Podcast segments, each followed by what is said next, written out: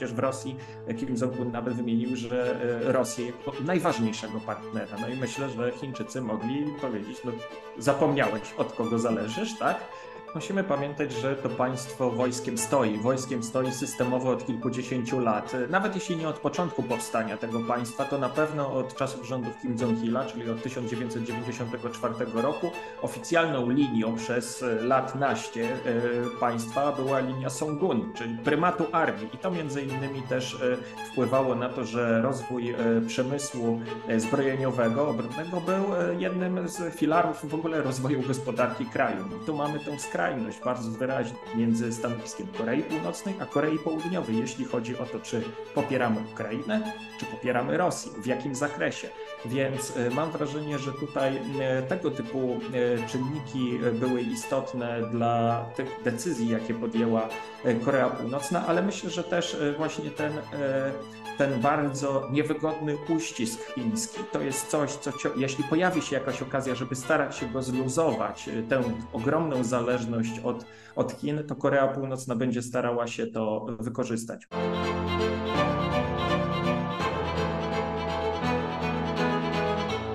Ten materiał powstał także dzięki darczyńcom Nowej Konfederacji. Jeśli chcesz, żeby takie całkowicie niezależne analizy spraw o strategicznym znaczeniu dalej powstawały, rozważ proszę dołączenie do grona darczyńców Nowej Konfederacji. Bartłomiej Radziejewski. Dzień dobry, witam Państwa bardzo serdecznie w kolejnej rozmowie Nowej Konfederacji. Ja nazywam się Gabriela Masztafiak i dzisiaj z Państwem, e, ale również z naszym ekspertem e, porozmawiamy na temat relacji Korei Północnej e, z Rosją, porozmawiamy o atmosferze na Półwyspie Koreańskim, no i porozmawiamy o tym, czy 2024 rok będzie rokiem Korei Północnej, bo jak mam nadzieję z dyskusji z panem doktorem wyniknie nam dzisiaj o względy Korei Północnej zaczyna zabiegać obecnie e, wielu. Witam serdecznie e, mojego gościa, pana doktora Oskara Pietrewicza, e, analityka do spraw Azji w Polskim Instytucie Spraw Międzynarodowych. Dzień dobry, panie doktorze. Dzień dobry, dziękuję za zaproszenie. Dziękuję również za Pana obecność. No i na początek, e, Panie doktorze, no, e, widzimy duże wzmożenie w relacjach e, dwustronnych pomiędzy Koreą Północną a Rosją, no ale nie opiera się to tylko na zwykłej kurtuazji, bo idą za tym bardzo konkretne interesy, bardzo konkretne dostawy również. Mówi się o tym i o tym informował już brytyjski wywiad jeszcze w ubiegłym roku, że zaobserwowano bardzo duże dostawy ładowane na kontenerowce w portach północno-koreańskich które później rosyjskie statki e, transportowały na teren Rosji. E, prawdopodobnie były to pociski e, artyleryjskie. No i małe rozwiązanie tej zagadki, co mogło być w tych kontenerach, daje nam ukraiński wywiad, mówiąc, że do Ukraińców Rosja strzela obecnie koreańskimi rakietami. No i właśnie, panie doktorze, czy z punktu widzenia takiego militarnego, z punktu widzenia dwustronnych relacji, ten teren wojny, ten, to pole bitwy na terenie Ukrainy to jest takie pole właściwie testu dla przyjaźni, e, czy tych e, relacji, może przyjaźń to za dużo powiedziane, ale dla relacji e, koreańsko-północno-koreańskich i rosyjskich? No myślę, że faktycznie rosyjska agresja na Ukrainę stworzyła nową, nowe uwarunkowanie dla relacji północno-koreańsko-rosyjskich. Pamiętajmy o tym, że Korea Północna bardzo szybko tak naprawdę zabrała polityczny głos w sprawie Ukrainy, popierając jednoznacznie Rosję. Tak jednoznacznie, a tu mam na myśli sprawdzian w postaci tego, kto jak głosował w Zgromadzeniu Ogólnym Organizacji Narodów Zjednoczonych. Mało kto e, zagłosował tak jak Korea Północna, czyli nie będąc pośrodku, starając się uwzględnić różne punkty widzenia, tylko wprost popierając Rosję. E, tutaj Korea Północna od początku, wydaje się, postawiła na Rosję w, tym, e, w tej kwestii i poza politycznym poparciem e, widzimy, że poczuły w no, bardzo twarde interesy i bardzo twarda, konkretna oferta wychodząca naprzeciw rosyjskim oczekiwaniom. To jest bardzo istotne, że wydaje mi się, że tutaj to Rosja była stroną zainteresowaną pogłębieniem tej współpracy. Korea Północna nie ma za bardzo zbyt wiele do zaoferowania. tak, jest, jak to często określamy, światowym pariasem. Tak, głównie jeśli chodzi w ogóle o wpływanie na dynamikę relacji międzynarodowych, ten element, powiedziałbym, politycznego wzmożenia, jaki towarzyszy Korei Północnej, jest konsekwencją tego, że rozwija ona potencjał militarny. Oczywiście towarzyszy temu też przekaz polityczny, ale jeśli już, to można tak w uproszczeniu powiedzieć, że ten, e, e, ten oręż jest e, militarny, jest właściwie jednym z, jeśli nie jedynym, to jednym z niewielu naprawdę jakichkolwiek argumentów Korei Północnej. I Rosja postanowiła skorzystać z tego argumentu, mając na uwadze to, że część, w ogóle powiedziałbym, sprzętu na e, używanego w Korei Północnej, produkowanego, modernizowanego, e, jest pochodzenia sowieckiego z czasów minionych. I Koreańczycy z północy mieli tutaj sporo do zaoferowania. Tak? Więc mając na uwadze, że pojawił się ogromny rynek, tak? ogromny rynek państwa, które potrzebuje na już, na teraz, na wczoraj amunicji artyleryjskiej. Wydaje się, że faktycznie od tego się zaczęło, od amunicji artyleryjskiej.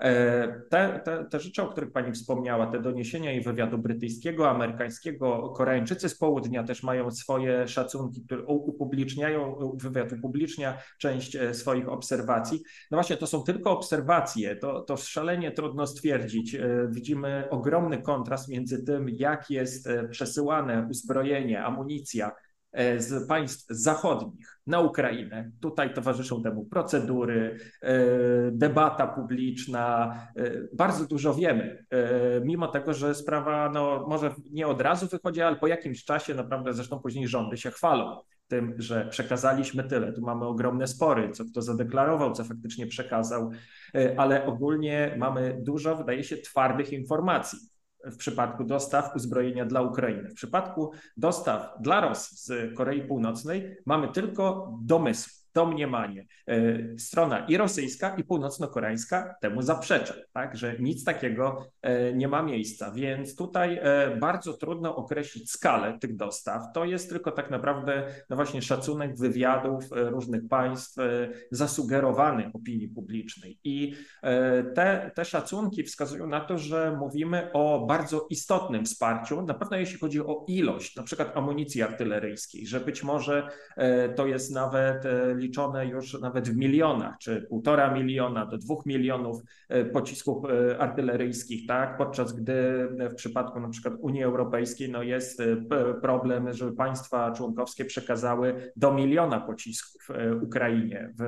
Były przecież te deklaracje z zeszłego roku, że do marca tego roku zostanie przekazanych około miliona pocisków. Z tego co pamiętam, skończy się to prawdopodobnie na setkach tysięcy to, to, i to mniej niż połowie.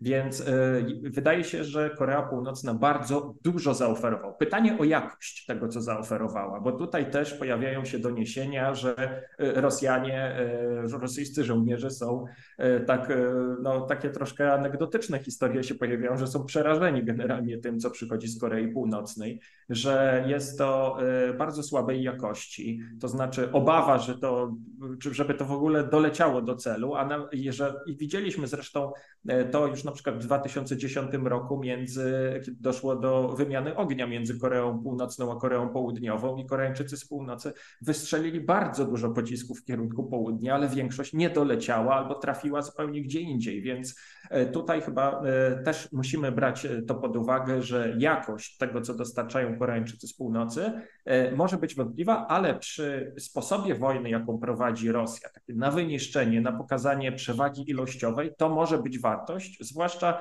jako coś, co może być istotne dla e, przetrwania jakichś trudniejszych momentów, że rosyjski przemysł jeszcze nie naprodukował e, tego, co jest potrzebne na polu walki, no i e, Koreańczycy z północy tutaj mogą uzupełnić coś. Natomiast to, to, to jest amunicja artyleryjska. A druga rzecz, to są e, pociski rakietowe e, balistyczne. E, to te doniesienia się pojawiły na przełomie grudnia i stycznia, że faktycznie część celów na terytorium Ukrainy została ostrzelana przy użyciu prawdopodobnie pocisków KN-23 wzorowanych na, to jest oznaczenie amerykańskie, na pociski wzorowane, północno, na północno-koreańskie pociski wzorowane na rosyjskich Iskanderach. I to już jest troszeczkę game changer.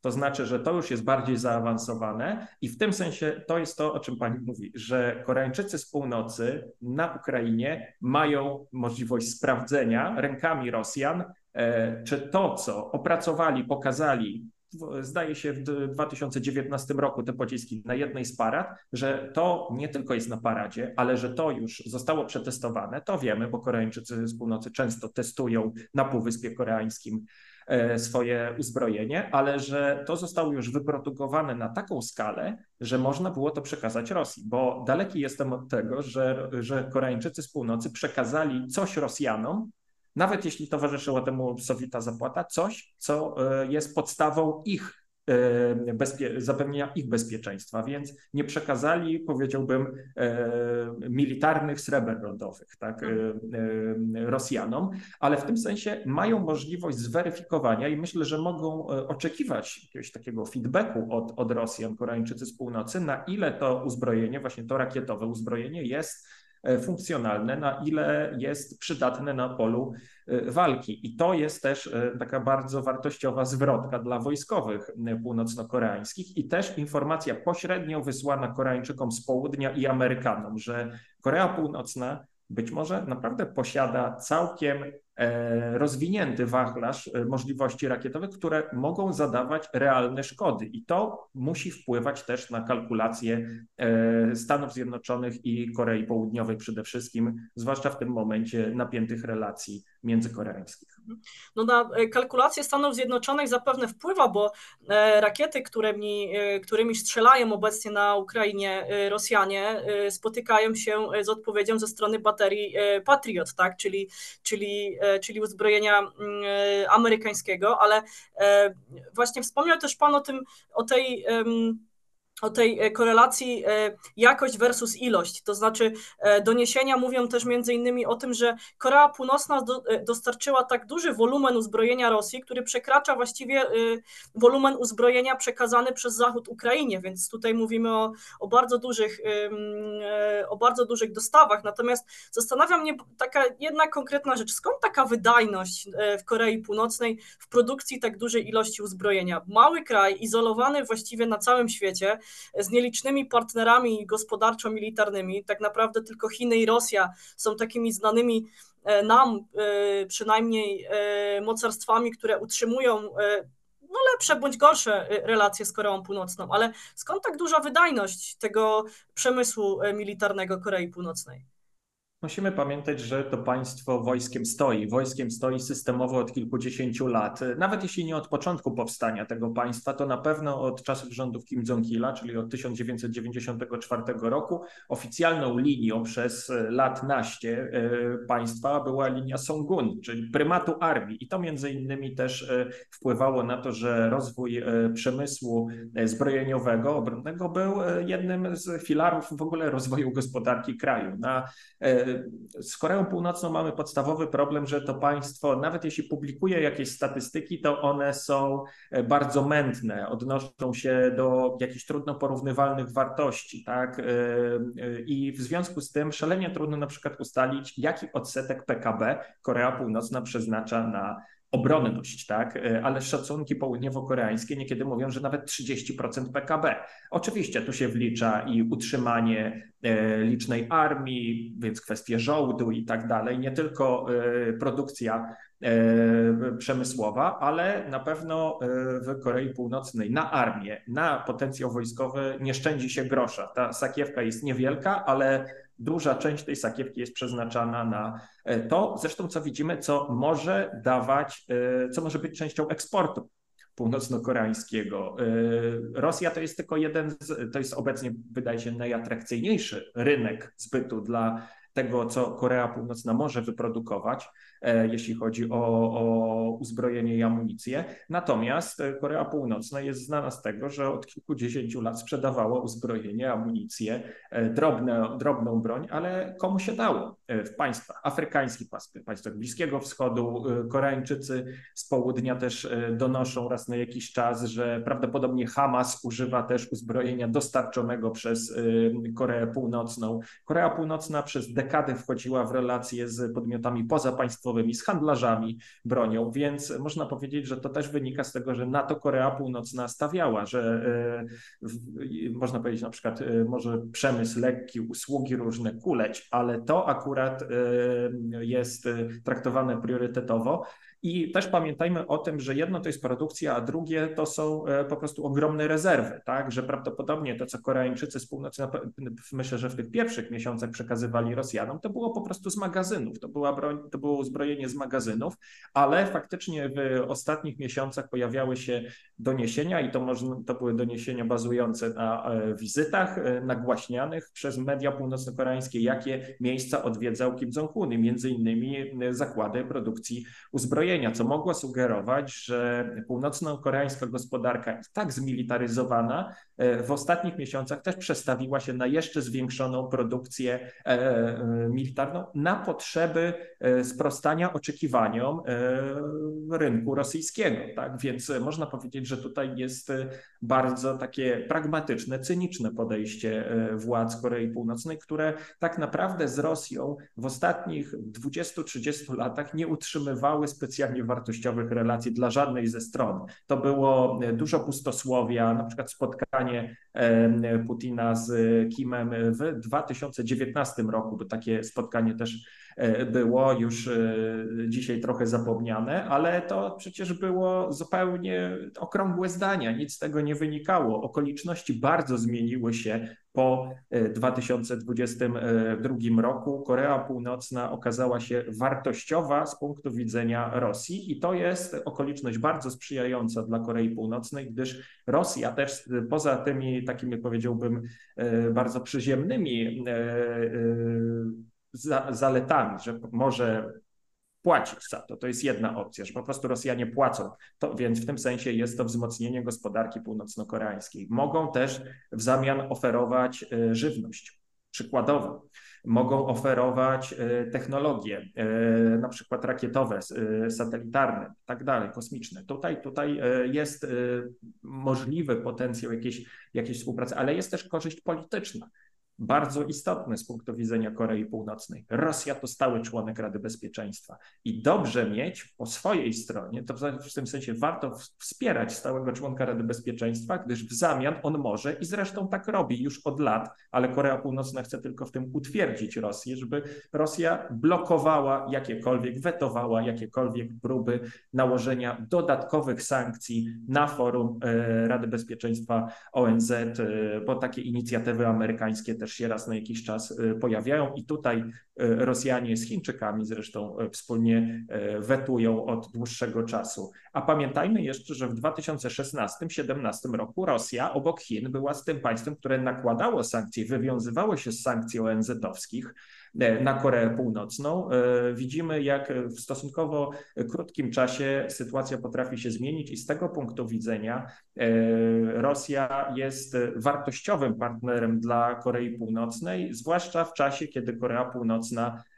wychodzi też z okresu bardzo trudnego, wydaje się dla niej, z okresu pandemii i też z okresu rozczarowania po rozmowach e, z Donaldem Trumpem w 2019 roku. I w tym sensie e, Koreańczycy z północy też e, wykorzystują koniunkturę międzynarodową, tak to nazwijmy, w przekazie Kim Jong-una bardzo często pojawia się termin nowej zimnej wojny. On używa tego terminu i jakby sugerując, że są takie czasy, że my musieliśmy wybrać konkretną stronę że nie jesteśmy gdzieś po środku, tak? Jesteśmy, wybraliśmy e, w tym konkretnym konflikcie stronę e, rosyjską, ale blisko nam właśnie do Chin, do Rosji. E, tutaj też naturalni partnerzy to jest na przykład Iran, Syria, tak? To więc można powiedzieć, że ten klub jest bardzo jasno określony. Korea Północna podziela punkt widzenia tych państw, zwłaszcza jeśli chodzi o stosunek do Stanów Zjednoczonych i amerykańskich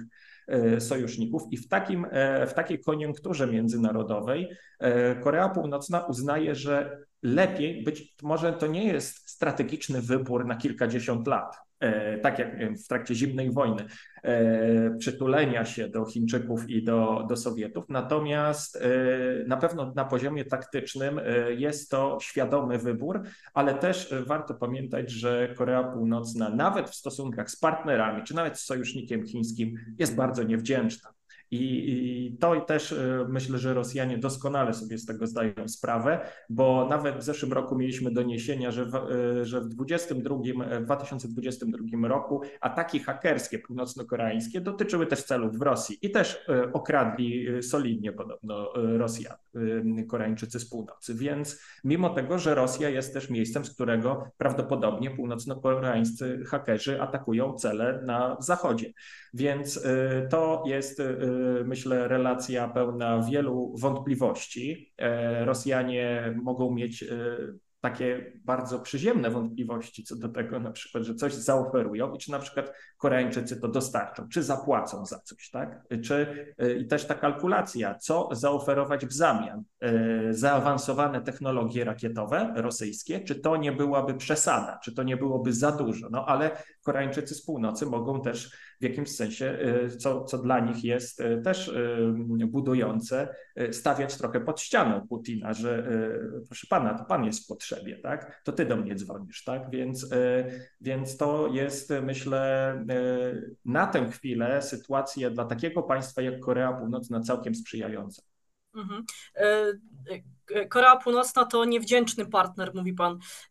Mimo wszystko, mimo mimo tego, że jest to swego rodzaju szorstka przyjaźń pomiędzy Rosją a e, Koreą Północną, chociaż zdaje się, że Korea Północna raczej ma tylko tego rodzaju przyjaźnie, zarówno z, z Chinami czy, E, czy e, właśnie z Rosją, no ale mimo to obydwaj przywódcy decydują się na rozwijanie tej szorstkiej przyjaźni. Czasami Rosja płaci technologiami rakietowymi, czasami żywnością i paliwem, zależy od tego, e, jaka obecnie potrzeba występuje w, w, w Korei Północnej. Ale pytanie, bo E, Kim Jong-un e, w najdłuższą swoją podróż wybiera się do Rosji. Niedługo do północnej Korei wybiera się e, Władimir Putin. Nie znamy jeszcze dokładnego terminu, ale informacje w mediach pojawiły się już, że rosyjski prezydent ma zamiar złożyć tam wizytę. No a temu wszystkiemu przyglądają się na pewno Chiny. No, Chiny bardzo nie lubią niestabilności na Półwyspie Koreańskim, raczej lubią mieć tam wszystko pod kontrolą. Przyglądają się temu, jak mówił pan wcześniej, północni Koreańczycy chcą mieć po swojej stronie i Rosję, i Chiny, tak? Y, chociażby przez, przez, y, przez pryzmat tej Rady Bezpieczeństwa ONZ. No ale y, czy ta, czy zacieśnienie tej przyjaźni pomiędzy Rosją a Koreą Północną, jakkolwiek szorstkiej, ale jednak zacieśnienie ono wpływa jakoś znacznie na ruchy Chin wobec Korei Północnej? Czy widać już może jakieś oznaki tego, że Chińczycy zaczynają próbować rozprężyć nieco te relacje pomiędzy Moskwą a Pjongjangiem?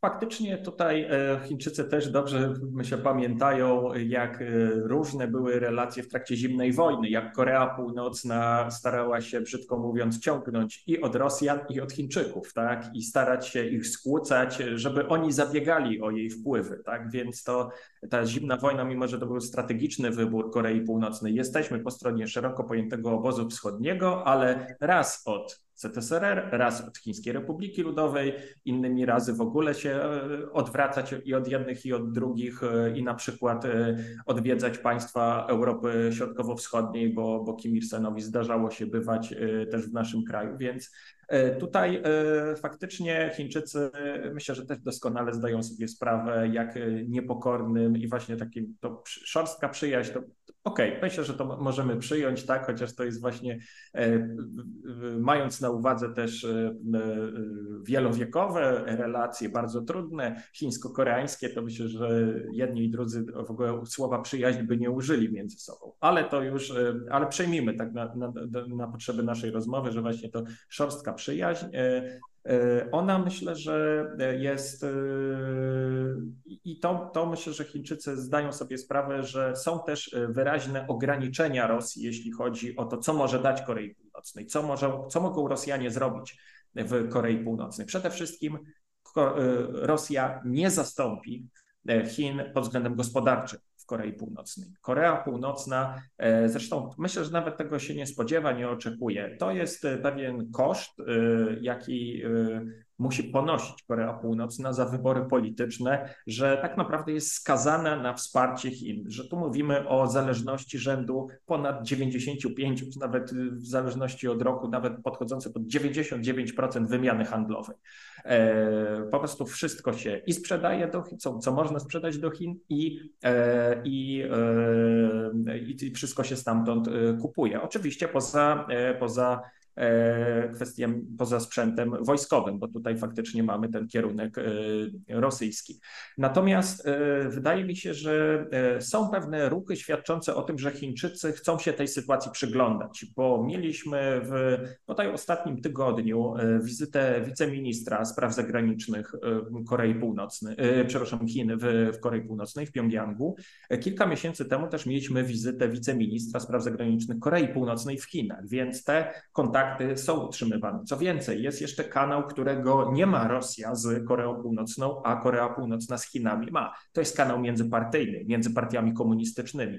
E, to jest bardzo ważny kanał, e, bo nie zawsze MSZ-y są najistotniejsze w państwach takich jak Chińska Republika Ludowa czy Koreańska Republika Ludowo-Demokratyczna. Więc te kanały międzypartyjne, nawet jeśli w ostatnich e, latach nie działające tak jak za czasów świetności, to, to mimo wszystko y, są czymś wyróżniającym tę relację. I właśnie ten element gospodarczy jest szalenie istotny, bo Korea Północna z jednej strony faktycznie wykonuje polityczne gesty wskazujące na to, że podnosi rangę e, Rosji jako bardzo ważnego partnera. Przecież w Rosji Kim Jong-un nawet wymienił, że e, Rosję jako najważniejszego partnera. No i myślę, że Chińczycy mogli powiedzieć, no zapomniałeś od kogo zależysz, tak?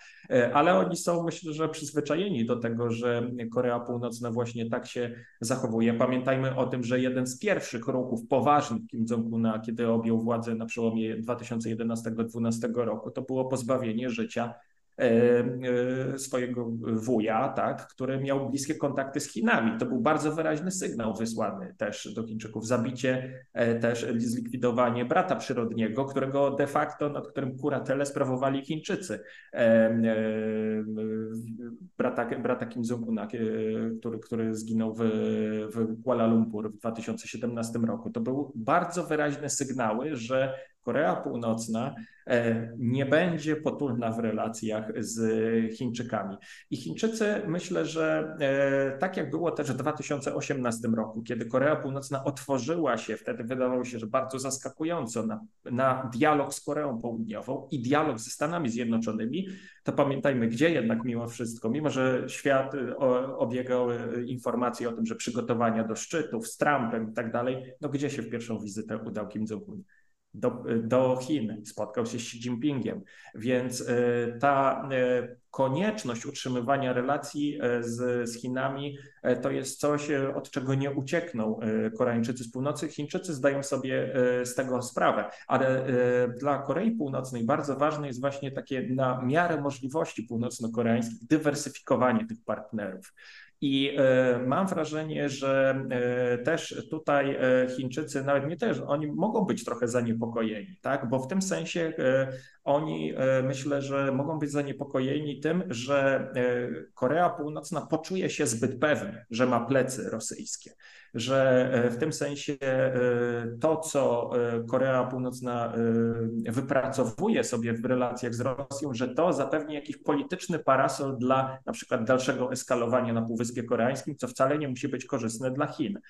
Więc tutaj mam wrażenie, że taka obawa może być w Pekinie, ale wydaje mi się, że te kontakty w ostatnim roku świadczą o tym, że Chińczycy starają się trzymać rękę na pulsie, ale e, pamiętajmy, że właśnie w lipcu ubiegłego roku do Korei Północnej udał się Siergiej Szojgu, y, no to y, był y, witany no, niemal jak głowa państwa, tak? Natomiast wysłannik chiński był, nie powiem z buta traktowany, ale zupełnie z boku, tak? Więc to też były takie gesty pokazujące, że, że, że brzydko mówiąc Koreańczycy z północy nie ma chcieli środkowy palec pokazać Chińczykom, ale, ale to jest właśnie tylko potwierdzenie tego, jak jak złożona e, i pełna właśnie takiej, można powiedzieć, niewdzięczności po stronie północno-koreańskiej jest ta relacja z Chinami, ale miejmy świadomość też tego, że jak Korea Północna po pandemii otwiera się i to, co Pani wspomniała, ta najdłuższa wizyta i pierwsza wizyta, jak na razie jedyna e, zagraniczna Kim Jong-una po pandemii właśnie do Rosji, to jedno, ale otwieranie się gospodarcze to otwieranie się na współpracę z Chinami. I dane chińskie za 2023 rok mówią o tym, że no, e, wymiana handlowa zbliża się do stanu sprzed pandemii z roku 2019 roku. To jest ciągle mniej, ale to e, niż, niż wymiana handlowa e, w 2019 roku, ale to już jest ponad 2 miliardy dolarów. Zwróćmy uwagę, to są żadne kwoty w relacjach nawet między państwami Unii Europejskiej, nie mówiąc o tym, jaki jest handel zagraniczny Chińskiej Republiki Ludowej. Natomiast myślę, że Chińczycy ciągle mają bardzo dużo do powiedzenia w, na Półwyspie Koreańskim e, w relacjach z Koreą Północną. E, natomiast e, myślę, że po prostu te relacje, właśnie mamy taki moment takiego pokazujący, jak zupełnie inaczej Korea Północna układa się, komunikuje się z Chinami, a jak z Rosją. Tu z Chinami nie ma tych, tego, nie ma tej polityki na najwyższym szczeblu. Tak? Tutaj, tutaj zupełnie na razie e, te, te relacje w ostatnich latach są, e, w ostatnich miesiącach, przepraszam, przepraszam, są tego pozbawione. E, I myślę, że to do pewnego momentu jest do zaakceptowania przez Chiny, dopóki Korea Północna nie przesadzi ze skalowaniem. I niektórzy wskazują, że to, że Korea Północna w ostatnim roku, dwóch latach nie przeprowadziła testu jądrowego, a na to się zanosiło, to, to, to wielu ekspertów obserwowało, że, że przymiar miarki są i żeby to pasowało, żeby Korea Północna przeprowadziła test prawdopodobnie ładunku e, taktycznego, e, który by uzasadnił to, że to mówienie o tym, że mamy broń zminiaturyzowaną, ładunki taktyczne na, na pociski krótkiego zasięgu, które mogłyby razić cele w Korei Południowej, to by pasowało, ale właśnie może, e, może telefony z, z Pekinu były wystarczające. Telefony poparte też argumentami gospodarczymi, presji gospodarczej, E, mogły być przekonujące dla władz Pjongjangu, żeby się powstrzymać, powstrzymać i nie przesadzić. Mhm. Bardzo ciekawy trójkąt w takim razie rysuje się pomiędzy, e, pomiędzy Pekinem, Pjongjangiem, Moskwą. E, ja zastanawiam się tak na kanwie tego, o czym, o czym, o czym Pan mówi, bo wygląda na to, że zarówno Władimir Putin, jak i Kim Jong-un e, poczuli się nieco silniejsi na arenie międzynarodowej. Rzeczywiście początek 2024 roku pokazuje, że zarówno przywódca Rosji, jak i Korei Północnej wchodzą w niego nieco silniejsi. Jeden z powodów sytuacji na na e, Ukrainie e, i, i lekkiej przewagi e, militarnej, jaką, tam, jaką Rosja tam zdołała uzyskać. Natomiast przywódca Korei Północnej, no, chociażby z tego powodu, że ta wymiana gospodarcza z Chinami wraca już do, już do poprzedniego poziomu. Dlatego nasuwa mi się takie pytanie w takim razie. Kim Jong-un poczuł się silniejszy, dlatego że wzmocnił się Władimir Putin, czy dołączył się do tego obozu y, pod przewodnictwem y, Władimira Putina, widząc, y, widząc to, że Rosja zależna jest w dużej mierze od artylerii północno-koreańskiej. Jak, jaka Pana zdaniem była sekwencja tych wydarzeń? Czy właśnie to Kim Jong-un poczuł siłę kosztem Władimira Putina, czy było to zupełnie odwrotnie i, i, i tutaj zupełnie inny był łańcuch tych, przyczyn? To, to, to jest duża spekulacja, żeby mhm. stwierdzić, co tu, co tu było pierwsze, co to było mhm. e, decydujące. Myślę, że e, po prostu Koreańczycy z północy uznali, że e, to jest jakiś moment istotnej zmiany wojnę na Ukrainie, że tutaj element konfrontacji rosyjsko-zachodniej, rosyjsko-amerykańskiej jest, e, jest e, tak wyraźny, że tutaj nie ma co się zastanawiać. Tak? Więc wydaje mi się, że to nie tylko jest e, ocena tego, jaka jest sytuacja Władimira Putina, przywództwa rosyjskiego i tak dalej, tylko chodzi, powiedziałbym, o bardziej strukturalne czynniki. To się okaże, czy to jest odpowiednia ocena, diagnoza sytuacji północno-koreańskiej, ale myślę, że to było, to było decydujące, bo tak jak wspomniałem, te kontakty z Rosją już wcześniej były utrzymywane z Władimirem Putinem, który przecież w 2001 roku bodaj był w Pjongjangu,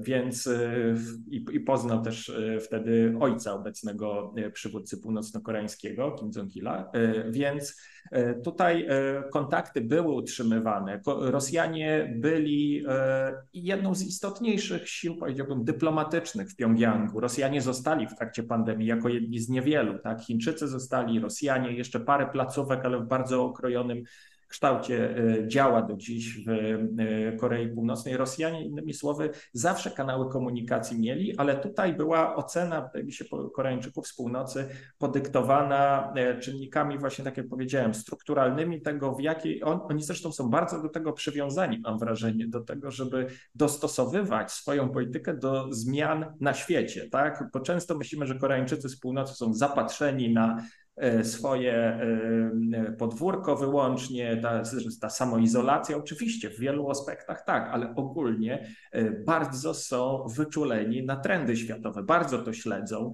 Oczywiście niekoniecznie to muszą być trendy światowe związane z rewolucją technologiczną i tak dalej, natomiast powiedziałbym, te, ta, ta wielka polityka to jest to, do czego są bardzo przywiązani, bo zresztą oni właśnie od początku swojego istnienia, od 1948 roku podejmowali decyzje, decyzje w oparciu o właśnie to, jak wyglądają relacje między wielkimi mocarstwami.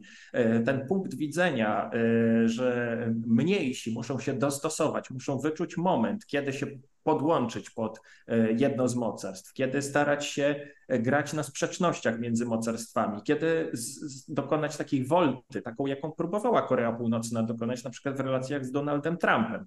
To przecież są e, nie tylko kwestie kalkulacji jakichś wewnętrznych w Pjongjangu, ale to jest konsekwencja obserwowania, jakie są akurat obecne trendy w stosunkach międzynarodowych i zwłaszcza między tymi największymi mocarstwami. Więc myślę, że bardziej to mogło skłaniać Koreę Północną, ale też e, ujawnił się tutaj taki, e, zaryzykuję taką tezę, może to jest takie bardziej publicystyczne, ale że ujawnił się, ujawniła się taka chytrość koreańska, taki spryt, taka spontaniczność. Ona się ujawniła też w wydaniu Korei Południowej, e, która też wykorzystała na ile mogła, tylko w innym aspekcie e, wojny na Ukrainie. Wykorzystała między innymi do zaoferowania uzbrojenia, między innymi Polsce, Rumunii, innym państwom NATO.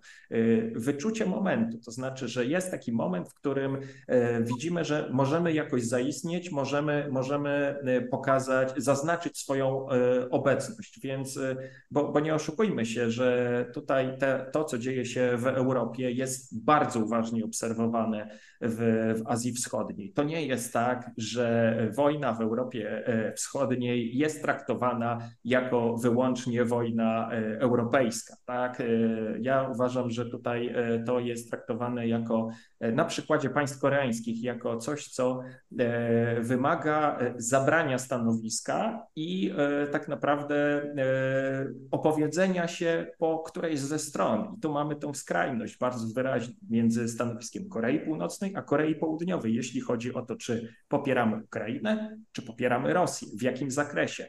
Więc e, mam wrażenie, że tutaj e, tego typu e, czynniki były istotne dla tych decyzji, jakie podjęła Korea Północna, ale myślę, że też właśnie ten ten bardzo niewygodny uścisk chiński. To jest coś, co jeśli pojawi się jakaś okazja, żeby starać się go zluzować, y, tę ogromną zależność od, od Chin, to Korea Północna będzie starała się to wykorzystać. Były moment, kiedy starała się to wykorzystać przez y, zbliżenie z Koreą Południową, y, ze Stanami Zjednoczonymi, nawiązywanie dialogu z państwami europejskimi.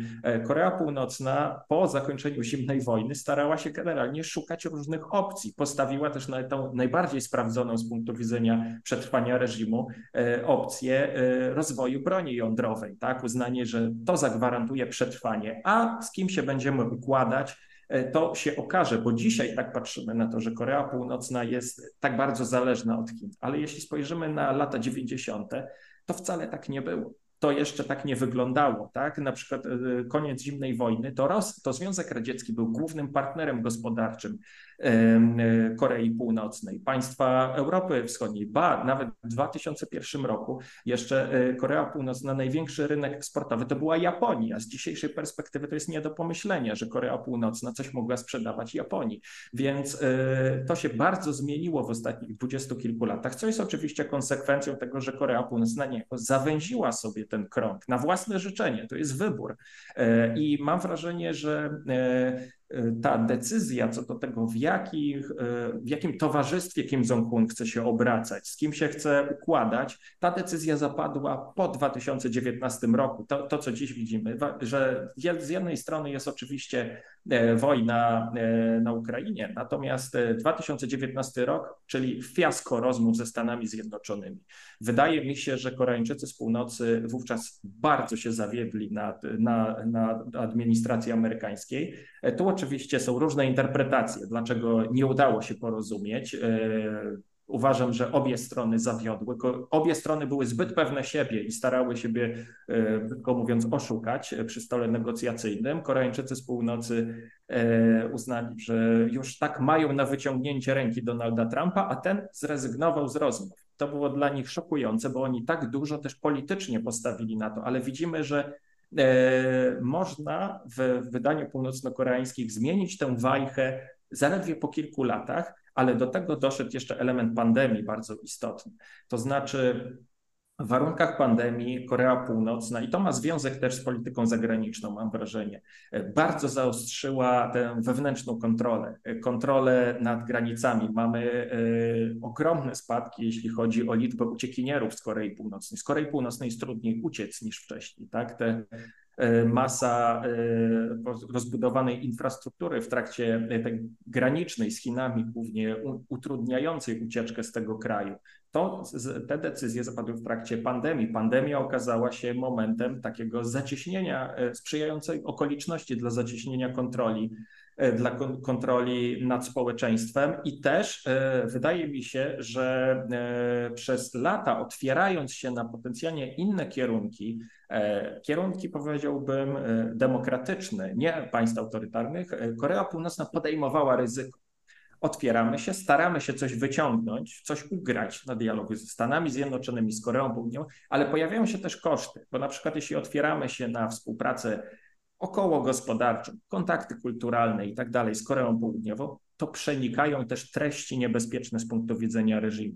Nawet jeśli one przegają nielegalnie, to przenikają. I tu mam na myśli między innymi coś, co przecież dobrze znamy my też, e, treści popkulturowe południowo-koreańskie, K-pop, dramy i tak dalej. To są rzeczy, które stały się, e, wiemy to z relacji uciekinierów, e, no, codziennością północno-koreańską. I jeśli coś takiego trafiło na, do państwa, które chce mieć kontrolę nad informacją też, E, to nad, nad, przekazem też takim społeczno-kulturalnym, to to było coś mm, niebezpiecznego z punktu widzenia Korei Północnej i być może takie właśnie zacieśnianie e, kontroli, ograniczanie kontaktów z Koreą e, Południową i postawienie na współpracę ze sprawdzonymi partnerami, takimi jak Rosja czy Chiny, to jest Kolejny y, bardzo taki głęboko zakorzeniony, o, taki wydaje by się mogło na modłę północno-koreańską, bardzo racjonalny wybór z punktu widzenia reżimu w Pjongjangu. Mhm. Wydaje się zatem, że południowo-koreański K-pop e, staje się czymś, czym dla komunistycznej Polski był na przykład amerykański jazz czy rock and roll e, w latach, w latach komunistycznych. Ale mówi Pan o tym, że w Azji bardzo, bardzo uważnie obserwuje się nie tylko to, co się dzieje w Europie, ale na pewno to, co się też dzieje w Stanach Zjednoczonych. Ostatnio, 28 stycznia, Kim Jong-un, znaczy naciera, docierają do nas informacje o tym, że ze wschodniego wybrzeża Korei Północnej zostaje wystrzelona kolejna rakieta I towarzyszy temu też dosyć takie mocne przemówienie Kim Jong-una, który mówi, że my rezygnujemy z pokojowego zjednoczenia z Koreą Południową. Korea Południowa jest naszym głównym wrogiem i nie będziemy dążyć do unifikacji, która zresztą przez wiele, wiele lat była przez północnych Koreańczyków głoszona. Ta Korea Południowa staje się, znaczy jest jest od lat właściwie taką solą wokół y, Korei Północnej. Tak? Oni y, wielokrotnie mówiono o, o zjednoczeniu, o tym, że te dwa kraje wkrótce, wkrótce, wkrótce staną się jednym. I czy miało to w sobie dużo z realizmu, no to tutaj zostawiamy już, jest to jakby inną kwestią, ale w takim razie, skoro Kim Jong-un mówi teraz, Korea Południowa jest naszym głównym wrogiem. My rezygnujemy z planów pokojowego zjednoczenia. E, symbolicznie nawet, e, jeśli chodzi o łuk zjednoczenia, który znajdował się na granicy tych dwóch państw, on zostaje wyburzony. E, no to co, skoro nie pokojowe zjednoczenie, to podbój? Czy to jest taki balonik próbny znów wypuszczony przez Kim Jong-una po to, żeby poobserwować sobie reakcje Stanów Zjednoczonych, które, które swoją drogą są bardzo ambiwalentne, bo jak przed dzisiejszą rozmową e, szukałam sobie informacji o tym, jak Biały Dom zareagował chociażby na to, co powiedział Kim Jong-un, to tak naprawdę opinie wahały się od e, alarmistycznych tonów, że jest to próba eskalacji, że Kim Jong-un przygotowuje się do wojny, po dosyć takie uspokajające słowa płynące chociażby z Rady Bezpieczeństwa e, przy Białym Domu, że nie, no tak naprawdę to nie jest nic, czego byśmy do tej pory nie słyszeli. W takim razie, y, co te słowa o głównym wrogu, o tym, że rezygnujemy z pokojowego zjednoczenia, mogą w tych realiach znaczyć w Korei Północnej, ale też w takiej percepcji Stanów Zjednoczonych? No myślę, że e, jedno to jest timing, tak? Faktycznie e, Korea Północna e, ustami swojego przywódcy wygłasza to stanowisko w roku wyborczym. Roku wyborczym w Stanach Zjednoczonych, ale też w roku wyborczym w Korei Południowej. W kwietniu tego roku będziemy mieli wybory parlamentarne. To nie są najważniejsze wybory w Korei Południowej, ale ważne, bo najważniejsze są wybory prezydenckie. Natomiast więc ten timing ma znaczenie i to może skłaniać do, do, do postaw, można postawić postawić taką hipotezę, że no właśnie chodzi o e, podnoszenie napięć, eskalowanie e, z myślą o e, nowym lokatorze, nowym starym, być może lokatorze, znaczy na pewno nowym starym, mając na uwadze, kto tutaj będzie prawdopodobnie startował, albo jeśli Joe Biden by został, to, to też już lokator od, od, od, w ostatnich latach, albo Donald Trump, czyli ten, który przecież właśnie rozmawiał z Koreą Północną. No i może to faktycznie o to chodzi chodzi, że e, Korea Północna przygotowuje sobie grunt pod rozmowy z Donaldem Trumpem. E, taką hipotezę, myślę, można, można postawić. E, tylko pytanie, czy wracamy do rozmów o tym samym. Tutaj mam co do tego ogromne wątpliwości, że nie będzie już rozmów o broni jądrowej. To znaczy inaczej.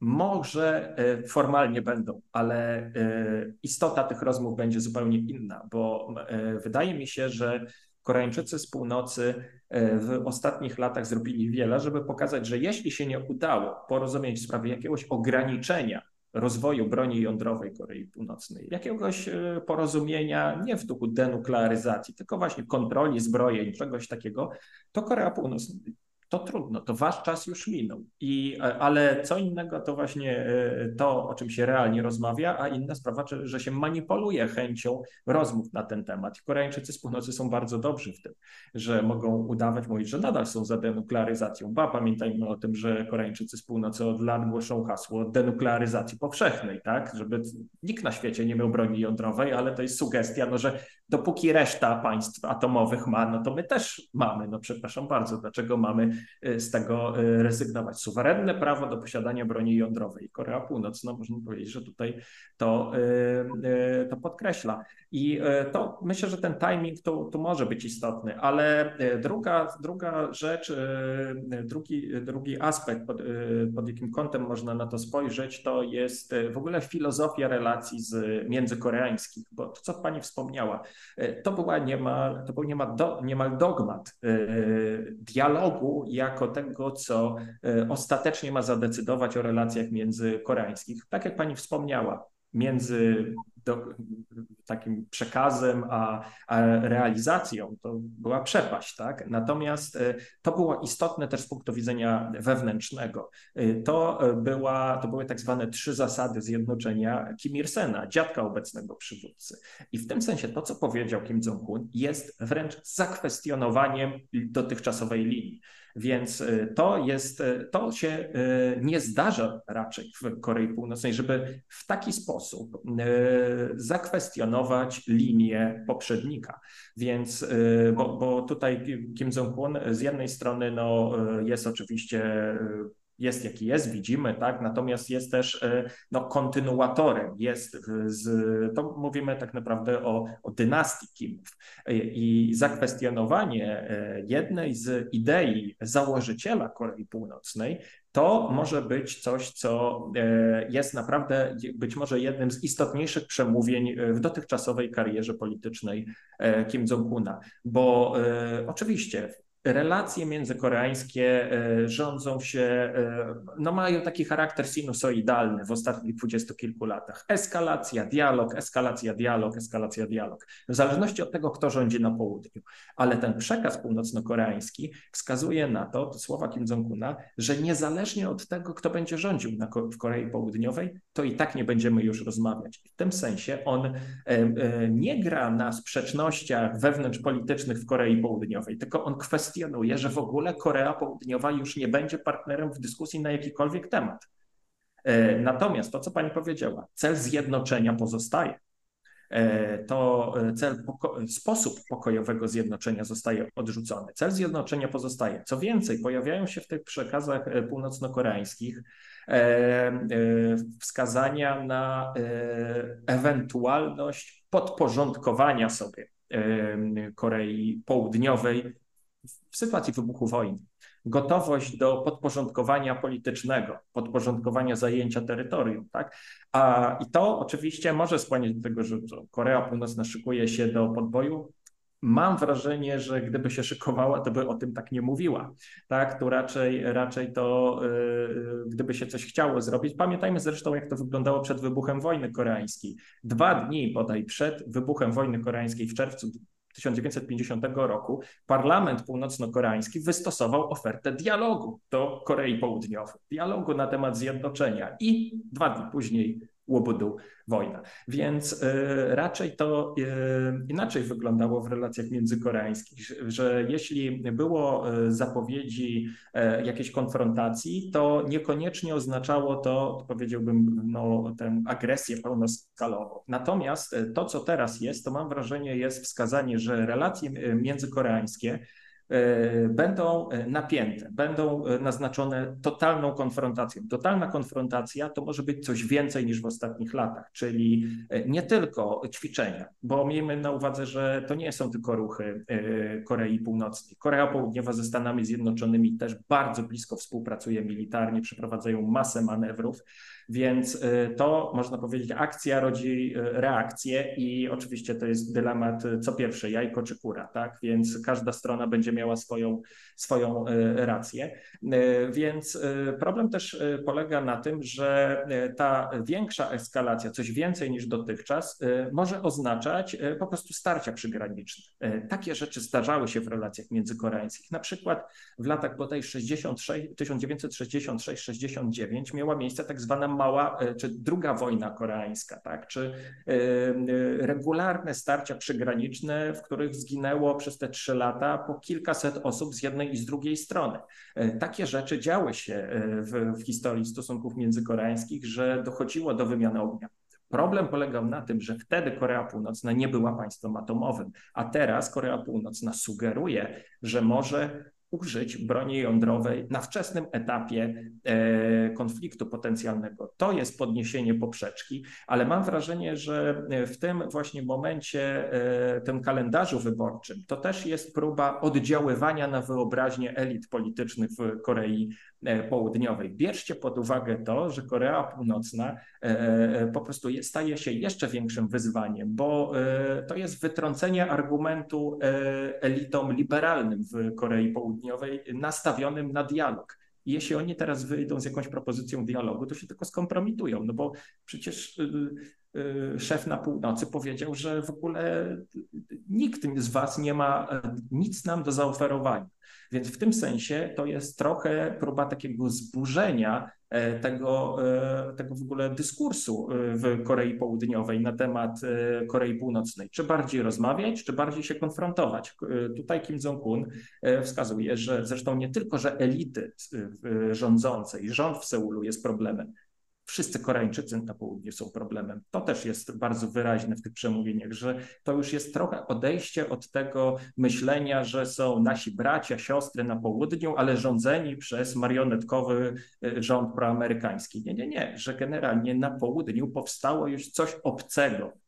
I w tym sensie to, co mówi Kim Jong-un, jest, można powiedzieć, y, diagnozą rzeczywistości taka, jaka jest od ponad 70 lat. Tak, powstały dwa zupełnie inne byty państwowe i zaczęły powstawać zupełnie inne społeczeństwa. W tym sensie on y, przekuł ten balonik oczekiwań, tak, że, że cokolwiek może się zmienić. Po prostu są tak poróżnieni ze sobą Koreańczycy z północy e, i z południa, że trudno oczekiwać tutaj dialogu. No i zobaczymy, czy to jest trwała zmiana, E, północno-koreańskiej polityki wobec południa, czy tylko jakiś moment, że później znowu będzie e, wskazany, e, zaznaczony jakiś ponowny zwrot, bo faktycznie sam Kim Jong-un już kilka takich zwrotów dość radykalnych w tej swojej ponad dziesięcioletniej karierze już wykonał.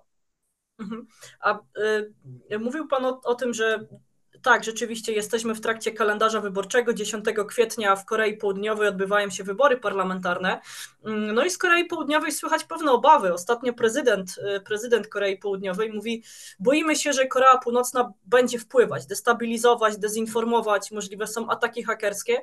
Pan mówił o tym, że Korea Północna wpłynęła na wyobraźnię y, liberalnych elit południowo-koreańskich, ale czy Korea Północna ma jakieś inne inne narzędzia, żeby na tą e, rzeczywistość polityczną e, Korei Południowej wpływać, bo na przykład przypominam sobie ostatnią sytuację przy wyborach na Tajwanie, tak, kiedy co prawda zwyciężył, zwyciężył tam William Lai, tak, ale jednocześnie zwyciężył także Kuomintang, na który Chiny akurat mają bardzo duży wpływ. Czy istnieje w Korei Południowej jakieś stronnictwo, które, gdzie można byłoby upatrywać jakichś wpływów Korei Północnej, tak, że ona rzeczywiście mogłaby wpłynąć na jakieś e, procesy polityczne tam?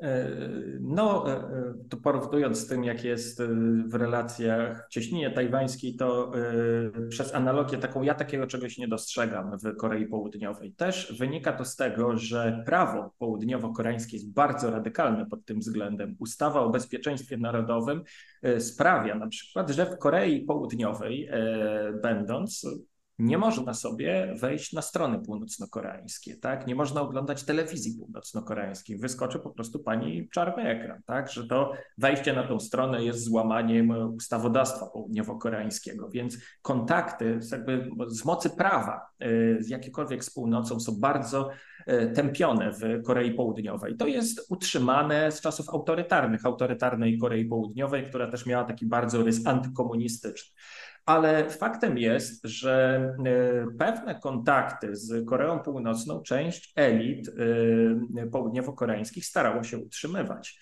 E, I tutaj mieliśmy w ostatnich latach no, przykład Im Jong-soka, to był szef gabinetu prezydenta Moon który w czasach studenckich, pod koniec lat 80., siedział nawet w więzieniu południowo-koreańskim za to, że wspierał organizację nielegalnego wypadu swojej koleżanki aktywistki, zresztą też takiej, która była bodaj w latach 2012-16 E, deputowaną w parlamencie południowo-koreańskim, wspierał jej nielegalny wyjazd do Korei Północnej na festiwal młodzieży w Pjongjangu e, i w trakcie tego festiwalu ta e, pani tam nawet dobre słowa o, Kim Il-senie mówiła i tak dalej, i tak dalej. Więc tutaj takie typy kontakty bywały. Problem polega na tym, że mm, władze autorytarne w Korei Południowej i częściowo też e, konserwatyści współcześni e, południowo-koreańscy, którzy mają takie, powiedziałbym, ideowe związki z, z autorytarnymi rządami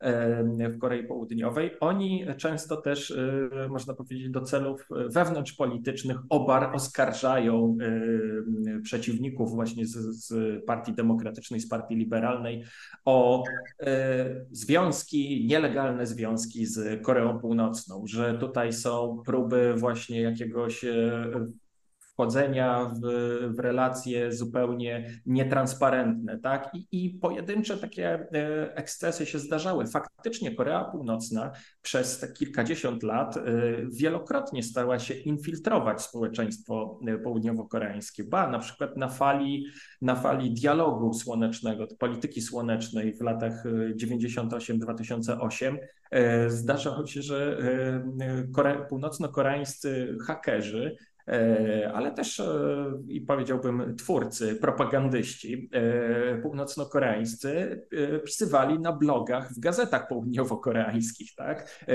podczas gdy wszyscy myśleli, że to są Koreańczycy z południa. Więc jakieś próby oddziaływania na rzeczywistość społeczno-polityczną są wpisane w w relacje międzykoreańskie. Bardzo często też y, zdarzało się, że wśród uciekinierów y, byli szpiedzy północno-koreańscy. Mieliśmy przecież przykłady no, w trakcie w relacjach y, międzykoreańskich, no takie spektakularne, jak na przykład rajd na Błękitny Dom, kiedy w latach 60., pod koniec lat 60.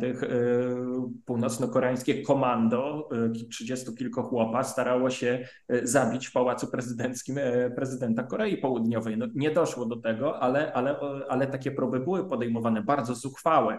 Te relacje natomiast e, powiedziałbym, e, jakieś, jakaś bliskość ideowa i tak dalej, e, kontakty międzypartyjne, tego o to bym nie posądzał żadnej partii w Korei Południowej, mimo że faktycznie w powiedziałbym, za czasów studenckich, młodzieńczych, kiedy ci ludzie właśnie y, o, o nas no, w takim sprzeciwie prodemokratycznym przeciwko autorytarnym władzom y, w Korei Południowej y, potrafili palić amerykańskie flagi, że Amerykanie popierają autorytarną Koreę Południową i pojawiały się oznaki sympatii wobec Korei Północnej. One pojawiały się dlatego, że też nie wiedziano o tej rzeczywistości w Korei Północnej. Ta rzeczywistość była bardzo wyidealizowana, więc myślę, że tego typu kontaktów nie ma dużo, to co, to co Korea Północna myślę, że może robić e, i, i, i robi od lata, może to tylko się nasilić, to właśnie ataki e, hakerskie, e, wykradanie informacji, wykradanie pieniędzy przede wszystkim. To jest, to jest podstawa działalności Korei Północnej w cyberprzestrzeni,